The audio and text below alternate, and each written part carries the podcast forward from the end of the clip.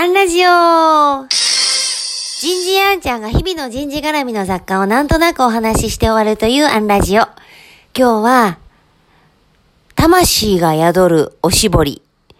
こんなテーマでお話ししてみようと思います。今日は暑かったですね。お伺いしていた先様が飲料メーカーさんだったということもあり、到着してすぐにその会社のペットボトルと缶のお茶を出していただけました。わあありがとうございます。嬉しいですって言いながら頂戴して。もしくは、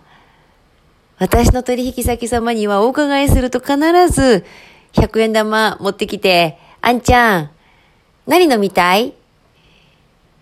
自販機行こうよって、こう、いつも私を自販機に連れて行ってくれて、で、その会社の社内にある自販機は、結構中身がコロコロ入れ替わるんですよね。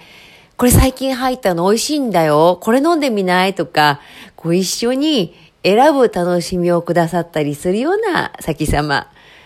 もしくは、ものすごく自社で入れるお茶にこだわっておられて、こう、香りも良くて、入れ方こだわってるんですって言いながらね、お茶っ葉選びから大事になさってるお会社さんとか、ほんとそれぞれなんですよね。ウェットティッシュを一緒に出してくれて、よかったら使ってなんて言ってくださるところもあります。以前お伺いした先様で、出していただいたおしぼりが、こう布製でね、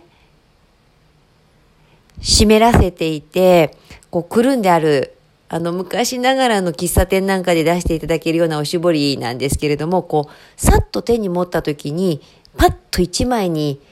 広がるような畳み方をされてたんです。うわー、久しぶりにこの畳み方でやったなと思いました。実は前職で人事に移動した時、上司が最初に教えてくれた仕事の一つが、外部の講師が来られた時に出すおしぼりの畳み方だったんです。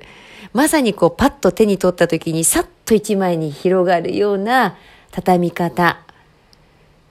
何度も実演しながら丁寧に教えてくれたことを思い出します。おそらく上司が私に伝えたかったことは、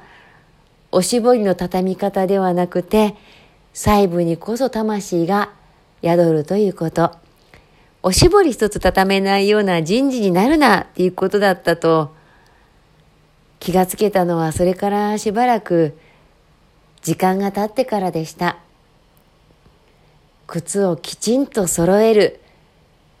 みたいなことをしつけとして子供に教えたりする中でああもしかしてこういうことと一緒だったんじゃないかなって気づく機会があったんです。そこにある意味。なんかこう、ふとおしぼりを見たときに思い出した昔話です。